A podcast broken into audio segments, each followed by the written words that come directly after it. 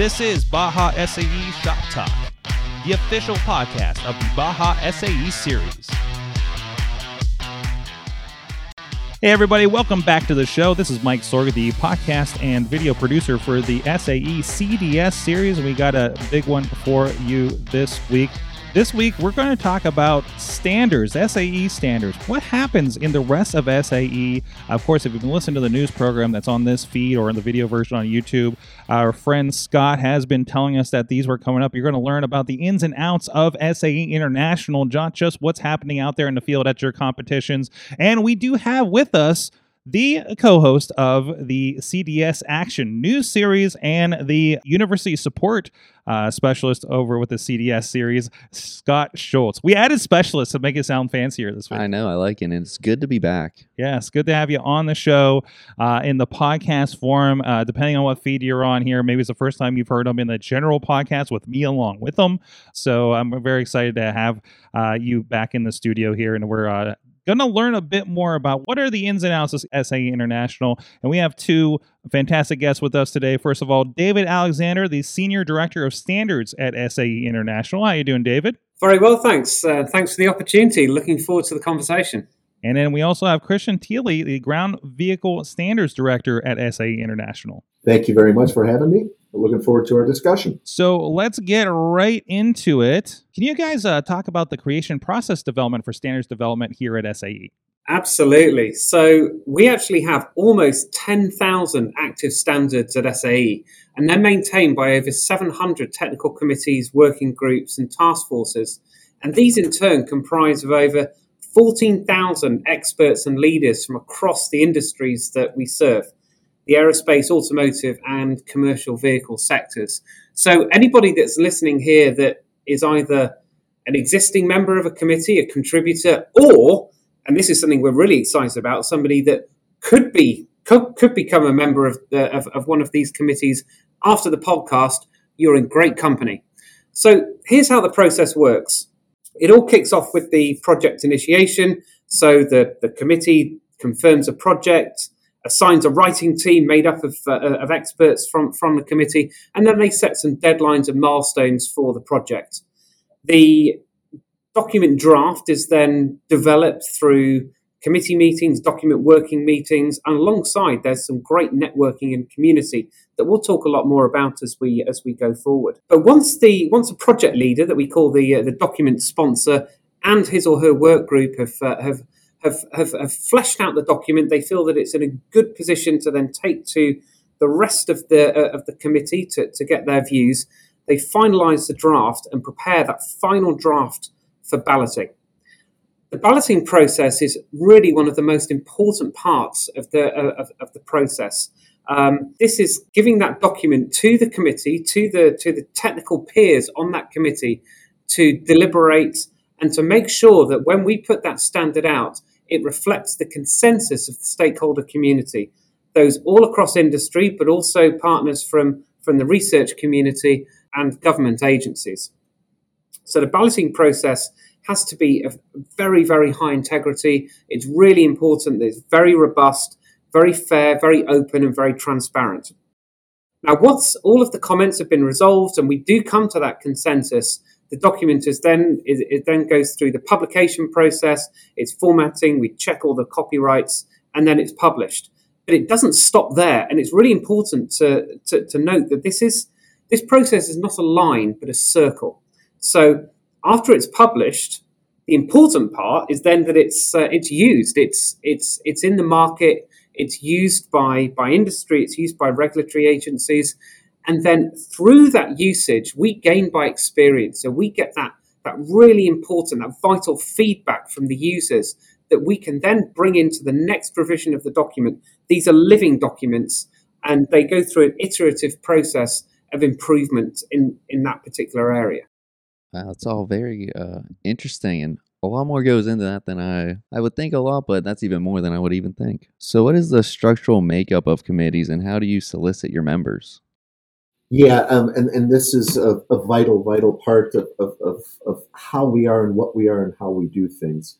Um, SAE standards development committees are organized in industry specific areas and, and, generally use the following structure. um, where we have executive standard committees. Um, these are established councils and confirm and appoint council chairs. We have council chairs and that are also voting members. And we have a large membership um, at discretionary uh, that are discretionary of, of, voting members as well. Um, we also have a council um, that has an oversight and, and, management of their SAE standards programs areas. And then we have a membership at discretion of voting members, chairperson that is nominated by the outgoing chairperson for concurrence by the respective council members. And then we have established technical committees as well that support that council. And then ultimately, those technical committees um, are the ones that do the, the majority of the work and effort. Um, their focus is obviously on document development um, and, and maintenance and promotion within their scope um, of the charter that is uh, designed for that technical committee. And then membership is including at large members at the discretionary, uh, respective to the chair. Um, the committee chair is nominated by the committee's voting members and forwarded to their respective council for review and approval. And then the chair establishes task forces and working groups um, that the chair appoints. The critical elements of standards development efforts, and, and for us, we solicit through events. We have more than 450 events that, that throughout the year, throughout all of our organization. Um, and, and the other key areas, obviously, SAE.org uh, forward slash standards forward slash development. Um, this site is very intuitive. Um, it shows what standards are being developed, organizational charts. Um, it allows us to coordinate meetings, um, schedule, and respond uh, to call for experts. It allows us to join a committee um, and, and helps also in, in bringing new proposed um, standards and, and, new technologies, um, i.e., uh, automated technology, etc.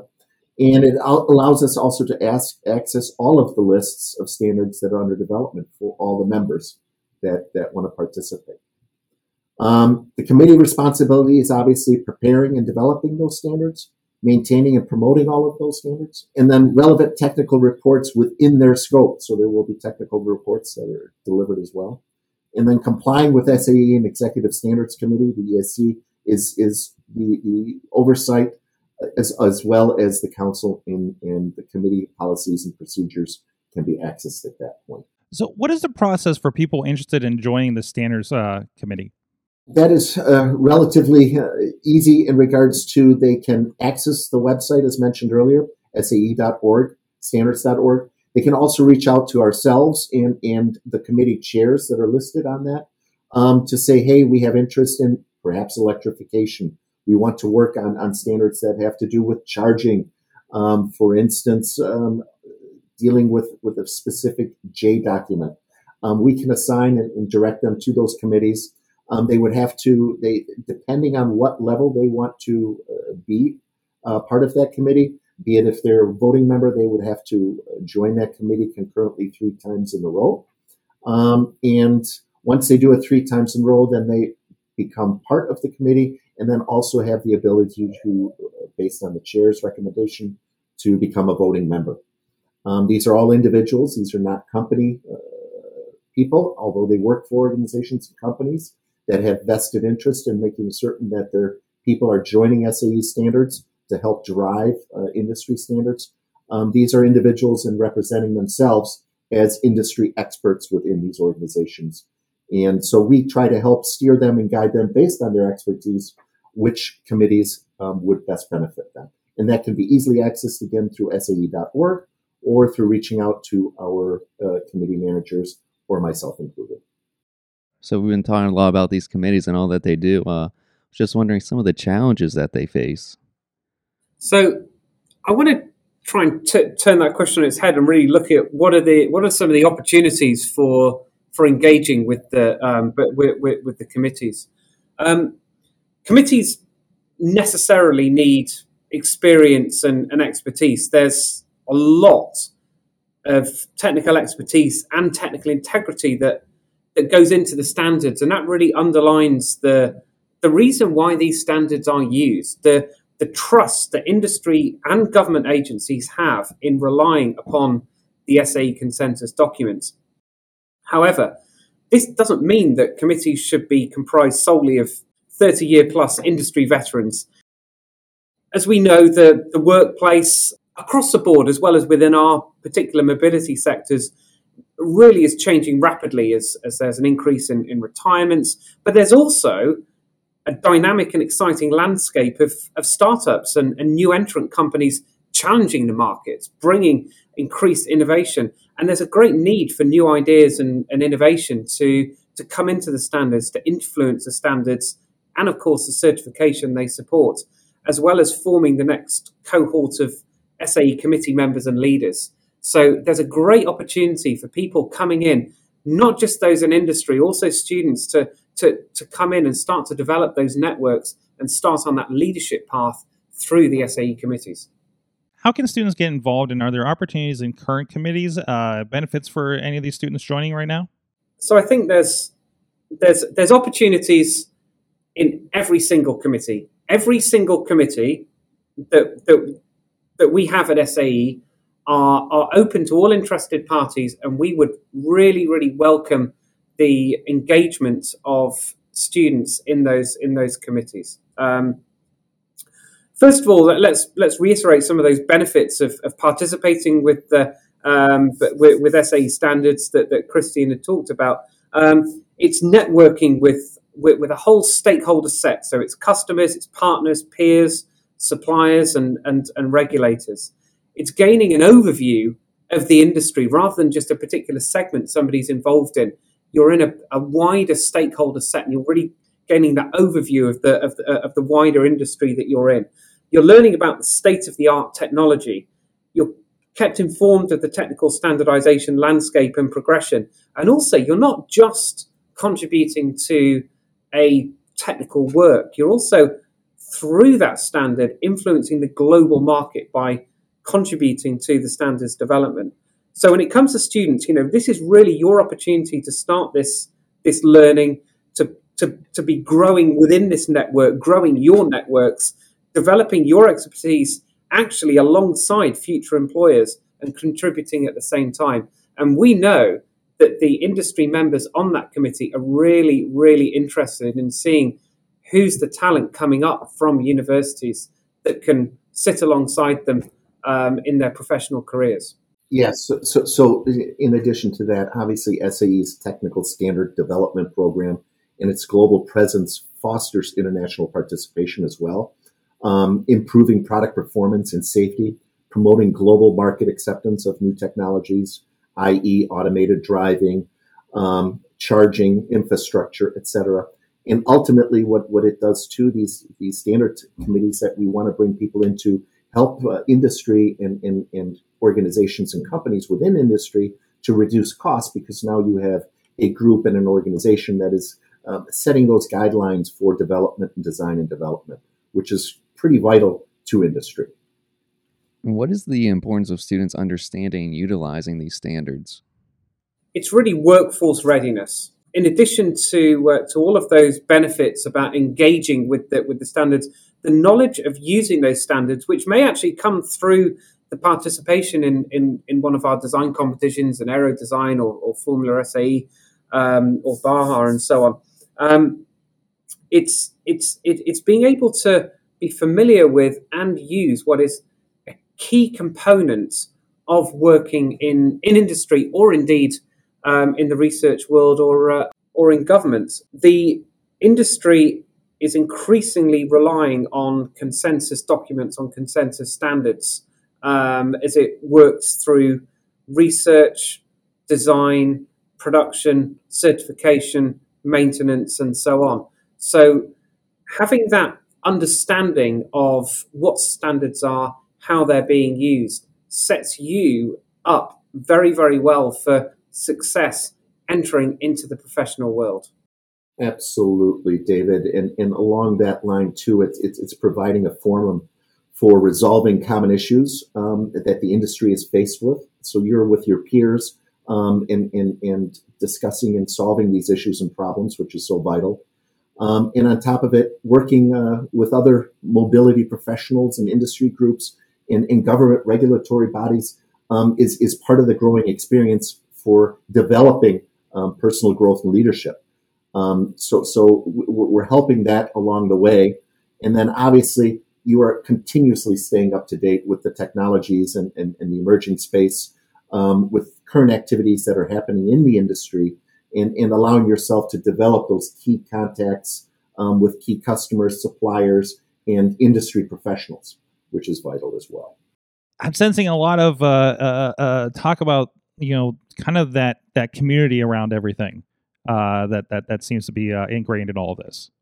Absolutely, the um, the the output of the standards committee is a standard, but but of course, but what's even more important to those that are, that are participating is that community community aspect, the network. One of the greatest insights I had very very early on in my in my SAE career um, was talking to an engineering manager um, at Airbus who was he was he was a sponsor of documents. He was a key committee participant. He actually led a couple of our um, of our technical committees and uh, and and, uh, and, and and now supports us in his um, um, uh, after he's retired from industry. But he said that yes, that the standards are why we're there, but the real the real value he got was that he was able to engage with his with his peers. So he was at he was at Airbus, and through his engagement in the committee and the community that was fostered through that committee, he was able to pick up the phone to his counterpart at Boeing and talk about a technical issue that they they might commonly have, so they could work together and solving the issue together. And I think that's that, that that's just a, a, a tremendous value of that of that community that we that we convene and we bring together through the standards table. Uh, that's great. Nobody's nobody's working in a vacuum in in this industry. Yeah, absolutely. And and and I think what we recognize and understand right there is is you know people always ask, so why are you standardizing? Why do you recruit people to come in and standardize? Well, it, it has to do with with our mantra. At the end of the day, we want to enhance safety. We want to create common language from a global aspect improve the environment, harmonize global markets, um, facilitate trade through regulations. But more importantly, too, it truly increases productivity in processes for industry and, and the companies within that industry. It makes engineering easier. It reduces costs. It, it, it, it truly permits common interfaces with other uh, industries and, and cross industries, um, i.e., for example, looking at the future of automated driving um, you, you, need not only now the vehicle, but you also need the infrastructure around that vehicle to communicate with that vehicle. So it brings other industries together to unite and communicate in, in a harmonious way. And then at the end of the day, deliver a safe product through standardization. Very cool. Thank you so much uh, for taking the time to uh, chat with us today. For uh, everybody that's listening to the podcast, wherever they may be. Uh, uh, remind me again, where is the uh, website that people can check out more information or potentially apply?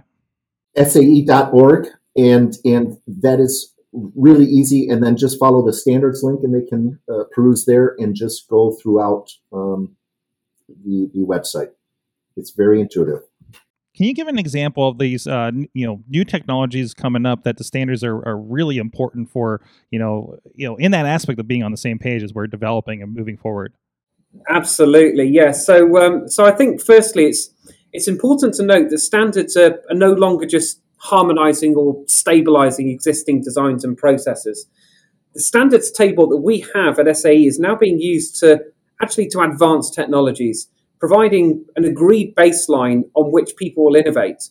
And this is also critical in increasing time to market, where standards are developed collaboratively across industries and directly to support the regulatory framework.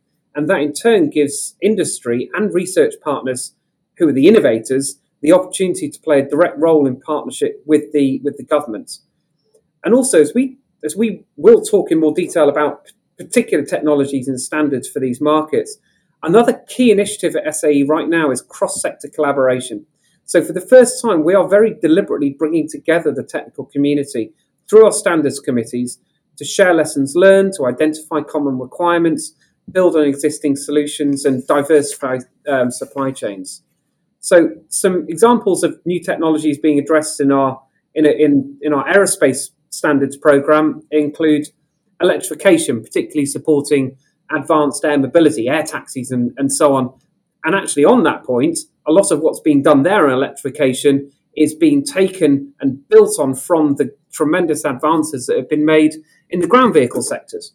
In addition to that, there are other al- alternative fuels and hydrogen. There's additive manufacturing or 3D printing. There's a huge amount around digital transformation and the role of, uh, of, of data that can support health management, prognostics, and other areas. Artificial intelligence and machine learning is, a, is another key enabler to that that we're standardizing now. And then, and then that also goes in to support automated and unmanned systems, the processes, the mechanisms, but also critically the safety case. And of course, all of that needs to be underpinned by cybersecurity. And I'll leave, I'll, I'll let Christian tell you about some of the exciting things in the ground vehicle area, but it will be interesting to see where the commonalities are between those sectors. Yes, and, and, and thanks, David. At, at the end of the day, SE standards uh, have a huge advanced technology focus right now. Obviously, we understand that we still have brakes, we still have certain materials that are that are pretty standard throughout, and, and, and don't forget about the motor oil. We get all of that, and we have to maintain those. But at the end of the day, we're also focused on wireless charging, driver and vehicle interface. Um, we're looking at moving forward to driver monitoring systems down the road. Um, electronic system reliability is critical. Um, we also focus heavily on vehicle electronics and cybersecurity, understanding that a vehicle nowadays has more um, code, line of code, than an F 16 fighter. Um, that is how advanced these vehicles are becoming that, that, that we sit in and drive around every day. Um, we're looking at intelligent transport systems, and that obviously uh, leads into the communication with the connected vehicles to not only vehicle to vehicle, but vehicle to infrastructure and vehicle to people and other types of mobile devices. Um, we have mobility for elderly and persons of disability that we're focusing on. Micro and shared mobility is vitally critical. And obviously, everybody is, is somewhat in tune with electrification, which is maybe not as glamorous and as exciting as an automated system, but it has its challenges as well especially from an in- infrastructure point of view, from charging point of view, from the protocol of charging, and from the interoperability with charging and with, with the customer and with the vehicle and with the electric space. It is, um, um, in the utility space, it is quite challenging. And those are some of the exciting fronts that we are working on from the emerging technology space incredible. There's a lot going on. It's, it's I, I, love seeing um, what's coming out of this. Of course, seeing what's happening and developing at these these competitions and the conversations about these kinds of standards and the conferences and everything. Um, it is a really important thing. So a, a, nice look. Thank you so much, guys, for. Uh, for introducing us to these concepts. Thank you so very much. Thank you. Scott, did you learn a little bit something about the, the standards practices today? I learned so much. Yes. I knew, I would say, embarrassingly little for working at SAE about this, and now I feel like I belong when I go into the office now. There you go. Fantastic. Uh, thank you so much. And uh, of course, if you're uh, checking us out for the first time or if you're over on the YouTube stream for this or something, make sure you do subscribe so you do not miss an episode of the SAE CDS podcast. And of course, hear Scott's lovely voice on the uh, monthly news update as we head through the seasons. Uh, thank you so much. And until next time, stay safe out there.